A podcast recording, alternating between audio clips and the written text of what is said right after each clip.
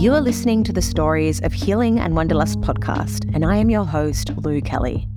Join me each fortnight as I explore the wild and wonderful world of healing, conscious living, yoga, self development, travel, and the journey of life. We explore the very real human experiences that we go through and the many ways we overcome these challenges. I share with you via solo chats and also in conversation with some extraordinary guests. This podcast is a curation of relatable yet inspirational stories, and it showcases the varied voices in the healing and self development space today. I hope you enjoy. Welcome back to the podcast, friends. This is number six. Today's inspirational guest is one of my beloved friends and colleagues from the Melbourne yoga world. I've always known him as a dynamic and passionate yoga teacher with a true love of asana and a deep knowledge of anatomy and the body. During this conversation, we discuss his previous life as a working professional dancer overseas.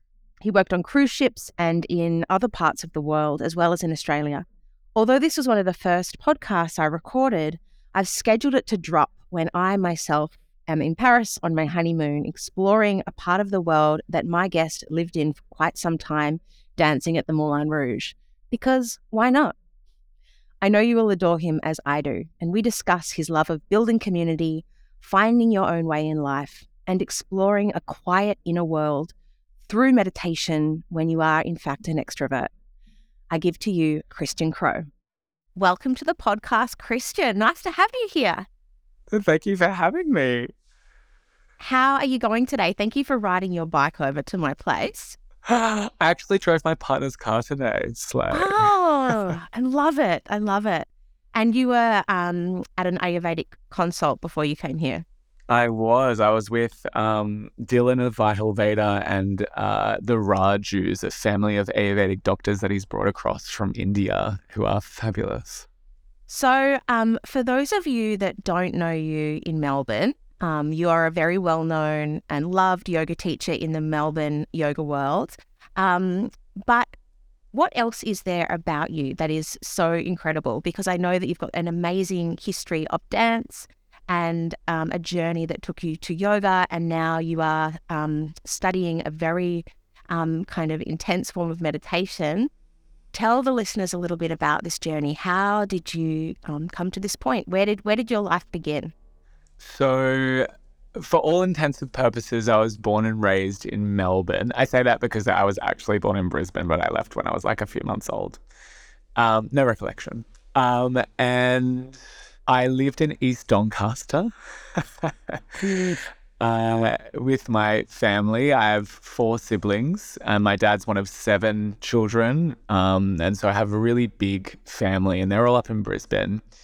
And so my dad got a great job down here, so we moved down here. And then during the global financial crisis, when I was 15 years old, we all moved back up to be with my dad's family, and my dad got a new job. And so Melbourne was home in my younger years, and so I have some childhood friends down here. But then up in um, up in Brisbane, I really spent my formative years, and that's where I developed my dancing. I went to ballet school. Uh, kind of half day on, half day off. So I'd like dance um, for six hours in the morning and then I'd study for, well, no, I'd just get homework for four hours. They would just literally give you homework because you didn't actually get to go to school. yeah, I have a few friends that are dancers as well, and they kind of did the half school thing. Um, but the the career that they were able to have um, as a young adult dancing around the world was um, more than worth it. And I know that you have had some incredible experiences um, dancing professionally around the world. Tell us a little bit about that. Um, so, yeah, when I finished ballet school, I got a job on a cruise line um, Royal Caribbean, and I left. I decided to leave, even though I wanted to study musical theatre after ballet school. I was like, I'll just go work. We'll see what happens. And so I spent a year over there, and then after decided to move to the UK. Um, when I was in the UK, I worked in a tap show, which was fabulous. I then went across to Stockholm, where I worked in a singing and dancing show, and this was my first taste of maybe I want to sing. Um, and then came back to Australia, got an agent, and ended up going back to the US to be in Cats, the musical, which was fab. And then halfway, I think it was two days into rehearsal of Cats, I got the job at Moulin Rouge, which I had auditioned for like four times. Amazing. Um, and that was a dream come true. And I was like, oh, I have to go to Paris after this. So after Cats, I went to Paris and lived there for a year and a half and then decided to move back on to Australia. So yeah, it was quite an eclectic career. Amazing. So it's often seen as like the peak of a dancer's career, dancing overseas in Paris for one of these amazing shows. When you got there, what was it? What was your experience actually like? Um, so it's a bit of a, a different environment because everyone's not arriving into a rehearsal period. Everyone's established in the show. So I was rehearsing with me, the choreographer, and one other dancer. Um, because what happens is someone will leave and then one person replaces them. We happen to be lucky enough to do it together because sometimes you have to do it by yourself. And um, the rehearsal period was very intense. I anticipated that, and I had come show fit from Cats, which is a very physically intensive show. Um, but I loved it. I loved. I, it, I was so excited. I'd arrived in Paris. I was living in Montmartre. I literally lived just around the corner from Moulin Rouge on Rue Lepic, um, in a beautiful Parisian apartment, and I was living the dream essentially. Um, I just, uh, I guess, as my time in Paris progressed, um, and as my career progressed, I think I was looking for something a little bit deeper. Oh, um, and kind of wanting. Uh, I was searching for for fulfillment outside of myself and within my career, and I thought, you know, if I get this job, then I'll be happy. If I get this job, then I'll be happy, and kept on raising the bar. And then I kind of did everything that I thought would make me happy. And I guess that was really the catalyst for spiritual work, for going inside. I'm like, okay, well, nothing out here is going to make me happy. Maybe I should go in here and see what's going to happen. Absolutely. And um, a physical, like a dancing career, is so much about the body. Um, and we spoke before um, we started recording about having um, an end to your career as a dancer. And often there is avenues that you go down um, that also use the body. For example, um, teaching dance or Pilates or um, yoga. And what was it that um, spoke to you in the yoga tradition that you thought, this is where I need to go next?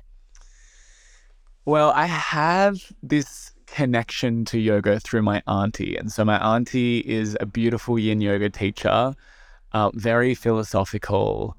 Um, super wise. And whenever I went to her class, I was just blown away by uh, how how the practice made me feel, how it touched me in a, in a way that was not just physical, right? And so, I, I mean, I was tossing up. I was already teaching dance prior, and I was kind of tossing up between Pilates and yoga. I was like, oh, well, what kind of teacher do I want to be? Pilates was purely a physical kind of maybe, you know, it's going to fix all the injuries that I have from dancing. Um, but yoga in the end, it just was I, I it's in it's ineffable. I don't actually know why I chose it.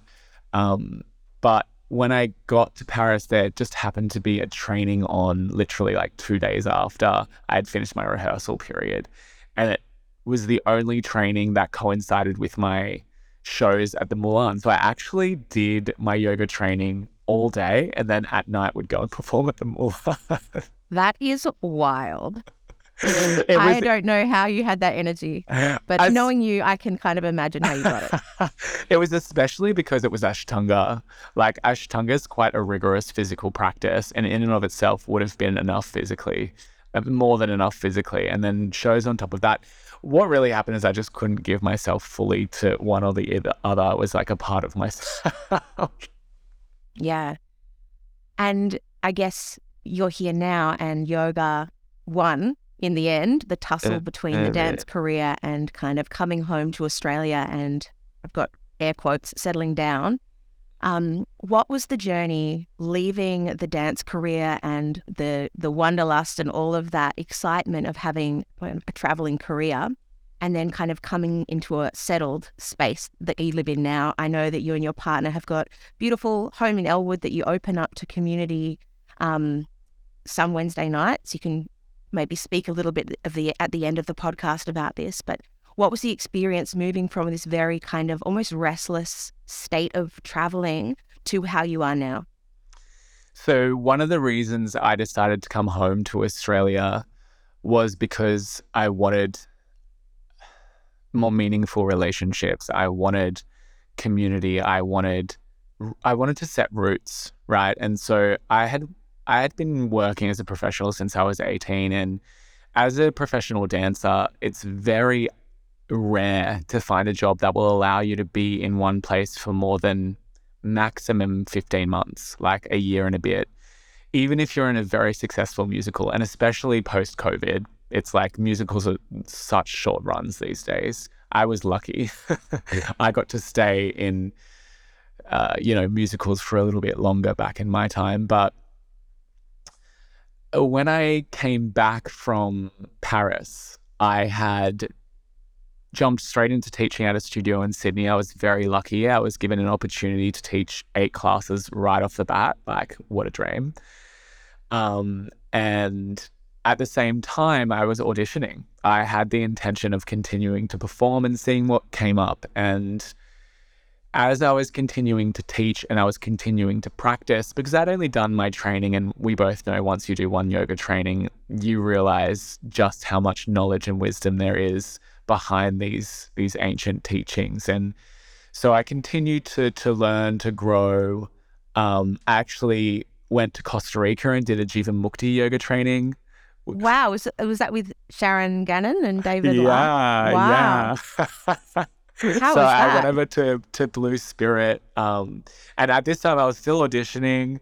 I had actually auditioned for a musical called Evita, um, which Tina Arena starred in in Australia, and I ended up getting it whilst I was over in Costa Rica doing this spiritual work. So it was it was an incredible kind of moment of okay, I'm deepening myself in my yoga practice, but also I feel like I can't say no to this career. And so it was very much like yoga was coming forward, and then it was like opportunity. And I'd always wanted to perform in Australia, and so we opened at the Opera House with Tina Arena. My dad's a huge Tina fan. My mom's a huge Tina fan, so they were in the front row. It was just like it was such a beautiful experience. I was so nervous. like agent, parents, Tina, all my friends, Opera House. It was a lot of pressure, but it was wow. a beautiful experience. And I wrapped up the tour in Melbourne, and that's actually what brought me to Melbourne. So we we toured to Melbourne. We performed at the Art Centre for six months. It came to the end of the contract, and I just met the most amazing people in Melbourne. Melbourne is so fab. Um, I made really beautiful connections, and everything that I had been looking for in Sydney and kind of failed to find. And that's, you know, that's my responsibility as well. I didn't really put myself in many situations where I was around new people. But when I came to Melbourne, I just felt really, I guess, home. I had lived here for 15 years prior. Um, I resonated with the people. Um, I I taught at a studio that had a home in Sydney and a home in Melbourne, so I just slotted into a schedule as well. So I was teaching early mornings and then working late at Evita. So this kind of yoga performing thing happened for a bit. And then I wrapped up the tour and my agent was like, can't wait to see you when you're back. Can't wait for you to go into the audition kind of, you know, run again. And I was like, I think I'm done.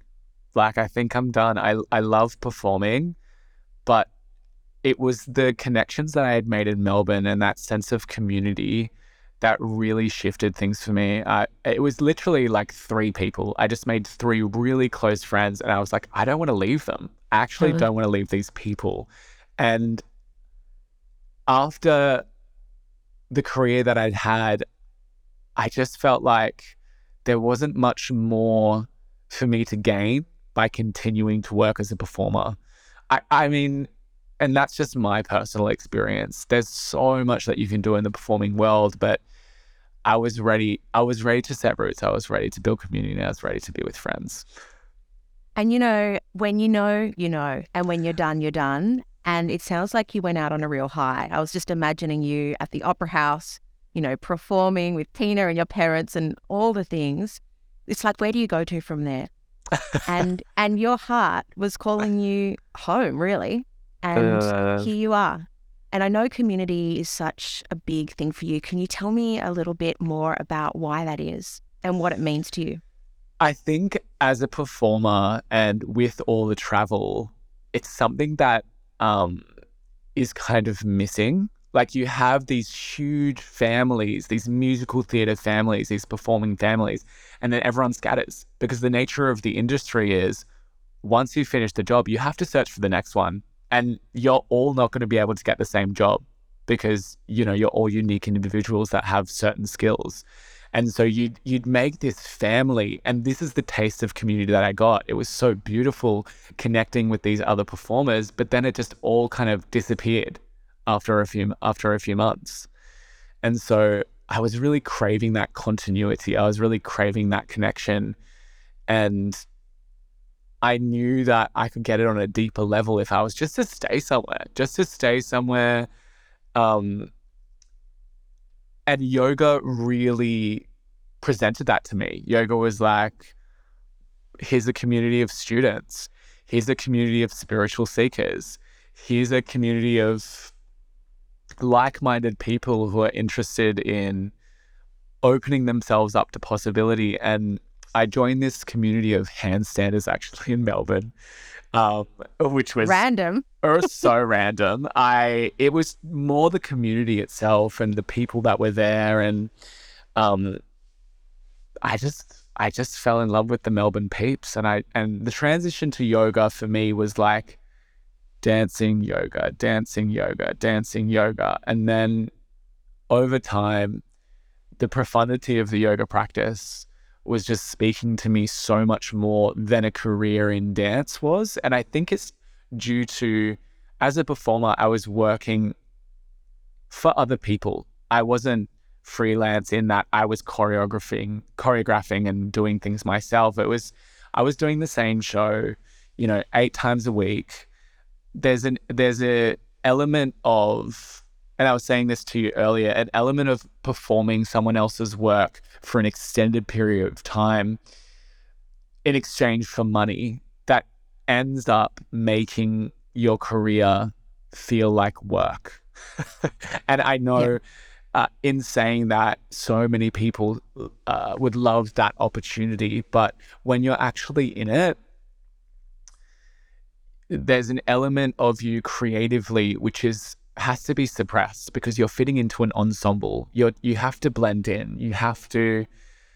Um, I understand what you mean, and I guess that's where the yoga practice allows you to use everything that you've learned as a dancer and in your body and kind of infuse it into the yoga practice because you are incredible um, with your asana and your anatomy, and you are able to share that with so many students here in Melbourne. And I know that you teach on several different teacher trainings.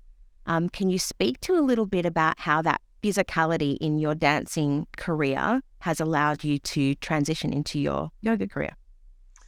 Yeah. Um, as a dancer and performing in Paris for 12 nights a week, there's a certain level of efficiency that you have to have in the body if you want to be able to continue. And so you just work out ways to use your body that are more effective. And that application to the asana was so healing within my body because as a performer, I'm being efficient so I can create an aesthetic. As a yogi, my efficiency is creating an environment for healing. And that relationship between the body, uh, the mind, the spirit that that is infused in the yoga practice, it allows for such a deeper and more intimate relationship. And so when I transitioned into yoga, I actually continued to learn. I came in with knowledge, but the yoga practice itself, like it was a self referral phenomenon. I came to the practice, I did the asana, and the asana were telling me what was most effective, what was most efficient. And this is what I love to see in students, where students make a connection within themselves. And truly, the most uh, gratifying part of being a teacher is see, seeing someone else find it within themselves you are your own greatest teacher. And so that that knowledge, that wisdom that's come, yes, it was informed from my dance career and that relationship to my body that I had, but yoga actually really deepened that relationship. And it was such a beautiful experience of really listening, not so much to create something, but really listening to whatever was needed how can I be of service in this moment? How can I how can I meet the need? And sometimes the need of your practice is to be restful. And sometimes the need of your practice is to let go. And sometimes the need of your practice is to not do asana, is to sit still and sh- shut your eyes or to inspire your intellect to uh, help you on your journey of philosophical learning. There's so many aspects to the practice and the richness of the practice, which drew me in. You know, um, when you do your training, you get all these little tastes of things, and you're like, oh, oh, I want I want a little bit of that. I want a little bit of that. So absolutely. Why do you think yoga is so healing? I also had the same experience. Um, just infusing in the practice, you know, years ago, and just feeling like this is what I've been missing my whole life. This is kind of putting me back together, mind, body, and soul. right. What do you think, in your words, is what makes the yoga practice so freaking healing? What makes the yoga practice so healing? It's what kind of what I was talking about that relationship to the self. And what is most effective in my experience is when you practice consistently, you're showing up in every single state of being possible. And so you're showing up tired, you're showing up joyful, you're showing up sad, you're showing up when you don't want to show up. You're showing up when you're enthusiastic. And every time you practice in a different state of being, you learn how to be with yourself. You learn how to meet yourself in that state. And that is so applicable and easily integrated into life because every single day is going to be different. And if we can meet ourselves with a tenderness, sometimes with a discipline, sometimes with a softness, it's that the practice isn't always the same. That is what is healing. And that was really what changed for me transitioning from dance into yoga. Dance was the same. Replicate what you're doing and make it work, right? And yoga was like, actually, no. Uh, you're arriving in a different state, and what is required is completely different here. Can you listen to that? Can you let go of what you think you need and drop into your somatic experience in the body can you embody that quality and let it move through you? This is the movement of energy that heals us. It, it moves around our body. And, you know, we have to be with the fullness of it. And I was talking about this in my classes because it's a bit of a fierce full moon vibe at the moment. Um, and I'm a Pisces. and it's a Pisces. And I'm a Virgo. Full... yeah. Fabulous.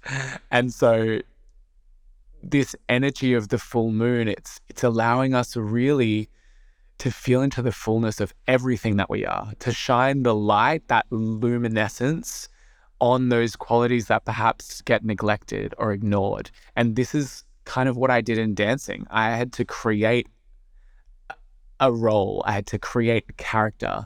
But in in yoga, it was just embodiment. Just let it be. You don't actually have to do anything. And that choice, that freedom for me was the healing um, uh, in so many ways. I, I love that so much. Um, another aspect of the yoga practice, like the sister science, the Ayurveda that we were speaking um, about before we started the session, is the beauty that the practice of yoga can shift over our lifetime. It's not a static practice. It's going to be different for a teenage body and mind than it will be for um, a pregnant mother, than it will be for you know someone in the crone um, phase of their life. And we're able to take the practice with us through the whole, our whole spectrum of our lifetime, and it evolves as we do. And I guess that's uh, one of the many, um, for me, the the healing aspect of the practice and the way it stays relevant. Like we don't need to give it up at any age; it, it comes with us. Yeah, exactly. It it, it's so applicable to all. It's so accessible to all. It's so broad. There's just such a, a, a breadth and a depth to the practice that allows, you know, if you can close your eyes, you can practice yoga. Yoga literally translates as the union or the yoking of the individuality to that universal. And if you can close your eyes, you can practice yoga. So, yeah, this... great, great segue to meditation because I know that um, your practice of yoga evolved into a very deep meditation practice, which is um, very, very similar to yoga. It's a form of yoga, I guess, but it what the the type of yoga that uh, the type of meditation that you are learning to teach is um, pretty deep one. So please share with the listeners um, about your journey into meditation.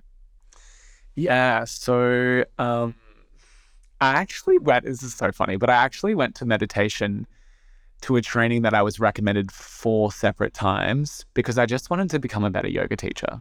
And I was like, maybe I should try meditation. You know, I've been a yoga teacher for a while. I should commit to a daily meditation practice. And I sat down in that initial um, info talk and I was just blown away, blown away by, I guess, my limited understanding of yoga, I think I, I had I had really um I really had a strong idea around what the yoga practice was. And this is what happens as as your practice evolves, right? You just there's this expansion that takes place. And so for me, the journey into meditation, I thought was about becoming a better teacher, but actually it was about becoming a better person. Uh, it, not becoming a better person, actually, just remembering my essential nature. You know, we every single person has the capability to connect to what they are at the source of thought, right? Beyond the mind. And this is a really good question to contemplate. What actually are you beyond your thoughts? And this is something that I had never contemplated before. I mean, you can't contemplate it. um, so this experience of meditation that we do within the Vedic meditation tradition that I am a part of is called transcendence. And transcendence is the experience of settling into your simplest form of awareness, whatever that is on any given day. And so some days that might involve lots of thoughts and stress release. And some days that might involve crying and letting go of deep grief. And other days that might involve the bliss of transcendence, where you are uh, you know, in this state that is only upon reflection can you know that you were in that state. Because the minute a thought comes up and goes, I'm in transcendence, guess what? You're not in transcendence anymore. and so, this idea that I could sit still and be agitated and be thinking and be infuriated and be sad and be joyful, and this was all meditation, was something that was so new to me. I was like, oh my God, maybe I should do this thing and start processing this deep stress that has been building up. And that was my experience. I didn't know at the time, but I was I was quite stressed from a career in performing arts, from all the doing that is demanded of us, all the input which we were talking about earlier. There's so much input. And meditation is just the experience of allowing the processing of all the things that we put into our awareness so that we can become this kind of vehicle for consciousness. We can, we're not separate from what we are connecting to. And through the practice of meditation, we yoke ourselves literally to that and it moves through us and we start to align with nature and life becomes so frictionless. It's like, oh, actually, the underlying message of meditation is everything is okay. And that is such a beautiful message to live. Such a beautiful message. Do you think that this form of meditation is for everyone or is it just for certain people? Um, look, I think people have different inclinations when it comes to meditation practice. This practice for me actually it was very serendipitous that I went into it, but I actually struggled with it quite a lot for 3 months. I Uh, consider myself an extrovert, doer, you know, a bit of an extremist in days gone by. And this practice asked me to do nothing. It's effortless. It asks me to sit and very subtly pulse a mantra, which was going to draw me into a state of transcendence. And there's no way that you can control your way into that. And so, without even realizing the practice that was already asking me to surrender control from day one, and that resistance was strong. The resistance was very strong. And what actually helped me in sticking to the practice was how inspiring my teachers were, how inspiring my community was. Um, and so I would show up again and again in community to be inspired, and I would continue and go back and do my practice. And this is very much feeds into why I I build the community that I build, why I think community is so important because it it's accountability. We need to support one another. There are going to be days where you're disenchanted with the practice. Like it's such a wild journey of processing and what you're processing is things that you've held on to or ignored for so long and it's going to be painful, but it's going to be so joyful as well.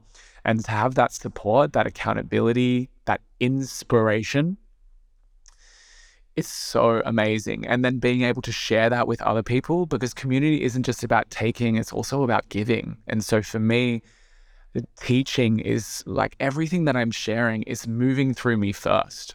It's like the water moving through the pipe to come out of the tap. You get to experience it threefold. You know, you conceive it in the mind, it comes out of the mouth, and then you see it land on the people. And it's just like, what a beautiful experience. Community is such a powerful way to make a practice that could otherwise be so challenging by yourself a little more inviting. I love um, what you're creating um, with your partner. Um, in Elwood, tell uh, the listeners a little bit about Agni Agnihotra because if you haven't um, participated before in this type of fire ceremony, um, it might look a little strange, but um, yeah, please, please share a little bit more about this. So, Melbourne Yoga was actually born out of a trip to India. Um, we went to India for one of the meditation modules, which was a prerequisite for the training that I'm doing at the end of 2024. And it was all about devotion. It was all about um, ceremony. It was all about the experience of meditation. And this is something that, you know, when I was studying yoga, the intellectual experience was so satiating so amazing. And so I prioritized that. And then when I went to India, it's like they they don't satiate the intellect at all. They drop you directly in the experience. And what I loved about my time there was how these ceremonies, these rituals, not only connected you to that aspect of self, but also to everyone that was there. It was a community experience it was the experience I was having in meditation by myself in community. And I was like, how can I how can I bring just a taste, just a piece of this back home? And so when we arrived back home, I started running kirtans. That's how it actually begun. Um, and previous to that, my kirtan or chanting practice was purely my own. So it was a bit of like a baptism of fire. Um, I just started sharing my personal practice of chanting, and it, it landed really well. And and then my partner, whilst we're over in India, fell in love with these fire ceremonies or yagyas that are run by Vedic priests. And, you know, it takes five years to train in those and you have to live in India. And so what he's providing is we call a fire ceremony, but it's more of a homa, which is a celebration of an aspect of your very own self, which we call the devas, you know, or you could see them as Hindu gods within the pantheon this celebration or this invocation of this quality is really an opportunity just to connect with that aspect. Like Lakshmi is this aspect of abundance and fertility and creativity within yourself. And simply putting your awareness on on that, on that abundance that is already there, um, on that creativity that is already there, it highlights it, it underscores it, and it enlivens it within you, but also within everyone. And yeah. and so these experiences that we've been having of invoking different energies, different qualities, different laws of nature has been so powerful in our personal practice, and it's been such a blessing to share it with our community um, in Elwood. And yeah, it's just continuing to grow, and and we just love it. The archetypes are so powerful to meditate on, aren't they? because they are aspects that live within all of us.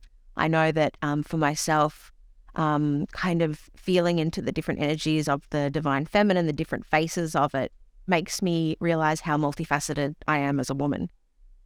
Um, and how I can draw on the archetypes when I need different strengths and qualities. Um, again, another part of the yoga practice that you can take through your whole life. Yeah, it's it's such an incredible an incredible opportunity to connect with what's already there. And that's the thing, like it's, it's again, it's a remembering. It's a remembering of those aspects of your very own self and then a sharing of that with others. And yeah, you're right, the archetypes are so powerful. And actually the feminine archetype has been a really powerful one for me, being quite uh, uh, in the masculine within my dance career. Um, being um, I guess, disciplined, um, showing up at a certain time, being really consistent, um, and then kind of softening into this uh, spot. I feel like the feminine has a real spontaneity. You can leave like a spaciousness for spontaneity, this creativity, this uh, this aspect of really caring, really holding, really compassionate. It's just so, so beautiful in balancing those energies that I already had. And so every person will have what we call an Ishta Devata, a, a, a quality or a law of nature or a deity that complements the way that they've been living. That is perhaps the polar opposite. And they're going to find that intrinsically charming. It's like, oh my God, those aspects, they feel so good as they wash over me with this mantra because the mantra is simply the vibration of that energy. And when we chant that mantra and it enlives that quality within ourselves, we're bringing balance. And when you feel that balance with an embodied practice, you're like, it's an experience. It's so hard to explain. I'm trying to explain it, but it's just, it's an experience that you need to have. Mm, so true. And if people want to have it, they can come to your class. and I want to ask you, Kristian, where what's the vision? Like you're bringing in the meditation, you're already an incredible yoga teacher. Um, what does the future hold for you, do you believe? This is very exciting because it's actually been something that I've been chatting to my partner about quite a bit lately. But we have a vision to essentially create a retreat center where people can come, they can immerse themselves in the practice of yoga in all its facets. So, um, the vision for me personally is to study Ayurveda, which is the science of life, the sister science of yoga. Um, my partner, uh, my partner is currently studying Abhyanga, which is a form of Ayurvedic massage. Um, he runs the fire ceremonies. He's also studying to become a meditation teacher. And I guess the priority for us moving forward is just to deliver people the experience of yoga. Like, what actually does it feel like when this individuality connects to something bigger than itself? Right? What does that actually feel like? What does that actually bring? And I, I think for a long time I've I've been searching for that as a student, and I'm so so lucky that I found it. So so lucky, but it it can be hard to find in the modern yoga world because there's so many options. And so I found myself towards the start of my journey. There's this analogy of, uh, you know, digging a well, right? And at the 10 meter mark is when you get the water. But I was going around digging these nine meter wells everywhere, and I just wasn't going deep enough. And uh. so, this experience of Vedic meditation, especially for me, was really just going beyond, going, feeling the the direct experience of that cooling water and how it washed over me. And I'm still, I'm still down in that well, having a good time. Love it. But yeah, I think the vision for us is the experience, and how can we deliver that experience to people? And oh, it's yeah. tricky. It's tricky. Mm. It is. And like you say, the modern yoga world in the West is like, you know, choose your own path, choose your own adventure. There's just the commercialization of spirituality, basically. And I guess it takes our own discernment to realize what path is right for us. And we do need to try a few different paths sometimes to know what feels good, what fits, and what doesn't. And um, I think that's a beautiful vision to bring together all these healing modalities um, yoga, the Ayurveda, meditation, all of it um, so people can have an experience that is very kind of rich and multifaceted. Yeah, and that's that's exactly right. What you just said is like what we're wanting to deliver. It's like a t- like here's a little bit of this, here's a little bit of asana, here's a little bit of meditation, you know. And it's what what feels what feels right for the individual. That's most important because maybe it's not even the offerings that we're providing, right? Maybe it's something else, and that's the beauty of yoga and you know when you know you know we said this right at the start when you know you know um, absolutely and i think the relevance is in perhaps letting go of the need to collect more information and dropping into the direct experience which is going to deliver you the wisdom right i spent so long collecting information but i wasn't actually applying that information and so the real focus of my practice leading up to the end of 2024, you know, I have over the last year, I've done so many trainings in meditation. I've I've collected so much wisdom and it's really so much knowledge and it's really to support the direct experience. But now, now it's the time to have the experience. It's time to let go of collecting knowledge. The knowledge is there, right? The knowledge is sequenced in consciousness, in fact. So even if you don't have the knowledge, you can still get the wisdom. It's just um, a little harder for me personally. I love to be inspired, and that and that has been a big uh, motivating factor for me in the practice. And it's your, you know, it's your fierce intellect that makes you so hungry for the knowledge as well. And everyone is different. Exactly. Exactly. Like my, my partner just dropped straight into the experience and was totally loving it and and for me a little bit more support was needed a little bit of community and yeah everyone's different everyone will find whatever they need at the right time thank you so much for coming on today kristian i've loved having your your voice and um, i love uh, seeing you at the studio we're we're colleagues at a couple of different studios so um, yeah thank you so much for being a part of this Thank you for having me. It's a pleasure. And I love what you're sharing. It's so beautiful. So thank you for doing the work and spreading the love. Always. Thanks, Kristian. Thanks, Sally. Thank you so much for listening today, everyone. If you loved this podcast, please share it with someone who you believe might need this message today, or share it on your social media and don't forget to tag me. I really love your feedback you can reach me at hello at loukelle.com. That's Lou, K E L L E dot com. Until next time, stay happy, stay free. You are perfect as you are.